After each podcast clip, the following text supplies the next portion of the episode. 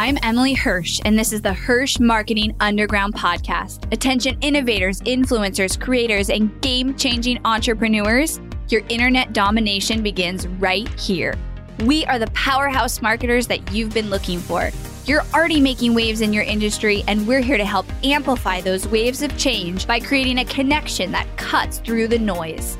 We take everything you've built inside your zone of genius and find its audience.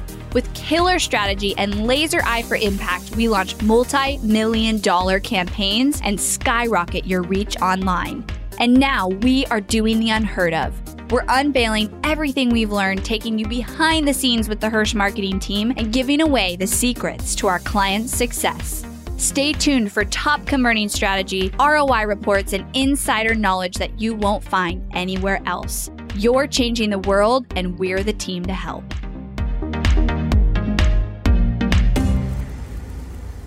In today's episode, we're going to talk about tracking your entire customer journey and why this makes you more money. So, this is one of my biggest pet peeves from other agencies and Facebook ad people out there. And I know it's an issue because one, clients have come to me, potential clients have come to me sharing a, a, story from a previous agency. And two, I have ads managers who I hire who previously worked in agencies and I have to untrain them from this way of thinking. And that is a lot of people in the Facebook ad space who do Facebook ads only look at Facebook ads from the perspective of like what's just in the ads manager. And then they like to deflect and say, well, your ad is getting clicks and leads and you're not getting purchases. So it's on you and it's not on us. Or the purchase conversion, you know, has Pixel has fired 20 times and we're showing that many purchases and you're not. So I don't know. And it drives me crazy because if you're not marketing and looking at the whole customer journey and where there's potential holes and gaps, but also what is and isn't working, like as an agency or as the marketing team, there's no way you're being as effective as you possibly could. And here's kind of what I mean. So there's there's the obvious way of doing this, which is just tracking like First of all, you should have your funnel drawn out. One of the first things we do after our strategy call is we draw our clients' funnels out in lucid charts, And that way we can actually pair it with all the ads that we want to run through the funnel. And so, first of all, you should draw that out because every step that you have, you have an opportunity for improvement. So, you will have, like, let's use a webinar as an example. You have your webinar. So it would start with Facebook ads to the webinar. So you will obviously have your Facebook ads that you can monitor and track and see how those are actually converting. Are they getting clicks? What's the cost per lead? Then you have your webinar. What's your landing page conversion? Um, how many people that click there are opting in? What is that conversion rate equal? And then from there, you have your actual webinar. So they go to the webinar what's your show up rate? What percentage of people who sign up are showing up? Do you have an issue there? And then from there, you probably have your sales emails and your sales sequence to whatever you pitched on the webinar. So, what's your email open rates? What's your email click rates? What is your sales percentage conversion actually on from that webinar? Um, and then what is your overall cost per acquisition and your overall ROI as a whole in the funnel? So that is like the high level how you can look at it. But here's the other part that I like to add in, and that is what happens in 30, 60, 90 days from now after that lead eventually signs up for your webinar. And a lot of our clients come to us with a funnel where it goes, you know, webinar, sales pitch, and then they just drop off. And it's like, what are you doing with those leads? And so, one of our standard strategies that we implement for our clients is actually 90 day nurturing that happens after the webinar and builds in a couple of flash um, opens or sales depending on what your pitch is. So there needs to be urgency with your pitch on the webinar, first of all. So let's say three days after your webinar, the doors are open and you use something like Deadline Funnel so you can continue to run this. The doors are open for people to buy, and then after three days, Deadline Funnel redirects and you can't purchase anymore. Well, during that 90 days, you'd give them two more opportunities that you've planned. Like, let's say after 30 days and after 60 days, you give them those opportunities. And what you do is you build in nurturing in there because what happens is like if you expect that a huge percentage of people are going to buy right cold traffic or even slightly warm traffic like the first time they hear about your offering Yeah, a small percentage will, but a huge percentage won't. Like we're talking 95% of people won't. If you're lucky, it may even be like 99% of people. So, what is going to happen to all those other people? They're going to be sitting on your list. You've already paid for them to come on your webinar. Don't just throw them down the drain. Do something with them, nurture them, continue to build that relationship, continue to build that connection with them, and then pitch to them again your offering that they need because that's why you created it. So, the important thing here is like you add that into your funnel. That was kind of like a side note strategy that I could do a whole podcast on. But you add that into your funnel and then you track that customer journey so that you are always, and this doesn't just like end. You don't just say, great, well, my funnel's converting. And so that's awesome.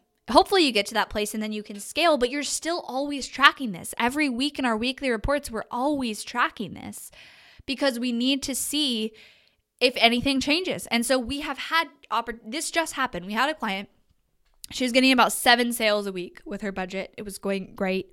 And then all of a sudden, over a weekend, there was like a three day period, she got zero sales. And instead of, you know, us being like, oh my God, you know, what's happening and freaking out, the first thing you ask is like, well, what changed? What did we change? Did we change audiences? Did you change the webinar? Did you change the emails? And then we pull up the funnel, we look at all of those stats, and we figure out what the problem is because you can always find the problem. There's always like something in there, there's a gap. And in this case, what actually was the problem was the webinar, a tech issue wasn't playing. And then the emails also had an issue going out. So it was actually like a tech issue that was causing that. But we were able to quickly like, pull it up, look at the stats, and compare the stats week over week, what they were, what they were the last week, and where the gaps are, what we needed to do to fix it. If that was a case of like everything was the same, but we changed Facebook ad audiences, then we could easily say, okay, let's go back two weeks, look at the funnel stats. The sales conversion was 3% of all the people who signed up for my webinar purchased. That's pretty good depending on the price of the product. Let's say that was good, that was hitting our threshold. What did we do that week that we changed from this week? And let's go back and look at that week so we can do more of that. And so if you don't have, like, first of all, this data should be being tracked, but it should be being consistently tracked so that you can go week over week over week and compare data. And the real power of this is like we have clients who have a year, a year of data in their spreadsheet with us where we can go back and say, okay, here's where it's fun because some of these clients right now are doing this and we're saying, okay, last, you know, November, we did this promotion. Let's pull up the stats. Let's figure out what worked. Let's figure out what didn't work. And let's go and fix that and do even better this time. And also make decisions on our ad spend based on the data from last year. And it's just so important that you track that whole customer journey. And I have had people say, you know, you guys are more like, a marketing consulting team than you are just a Facebook ads managers because I've never had a company look at the big picture. And to me, I'm like, how can you not? Because what's happening in the ads manager is only a small fraction of what's happening in the entire funnel. And you need to know, like, where are people making these decisions?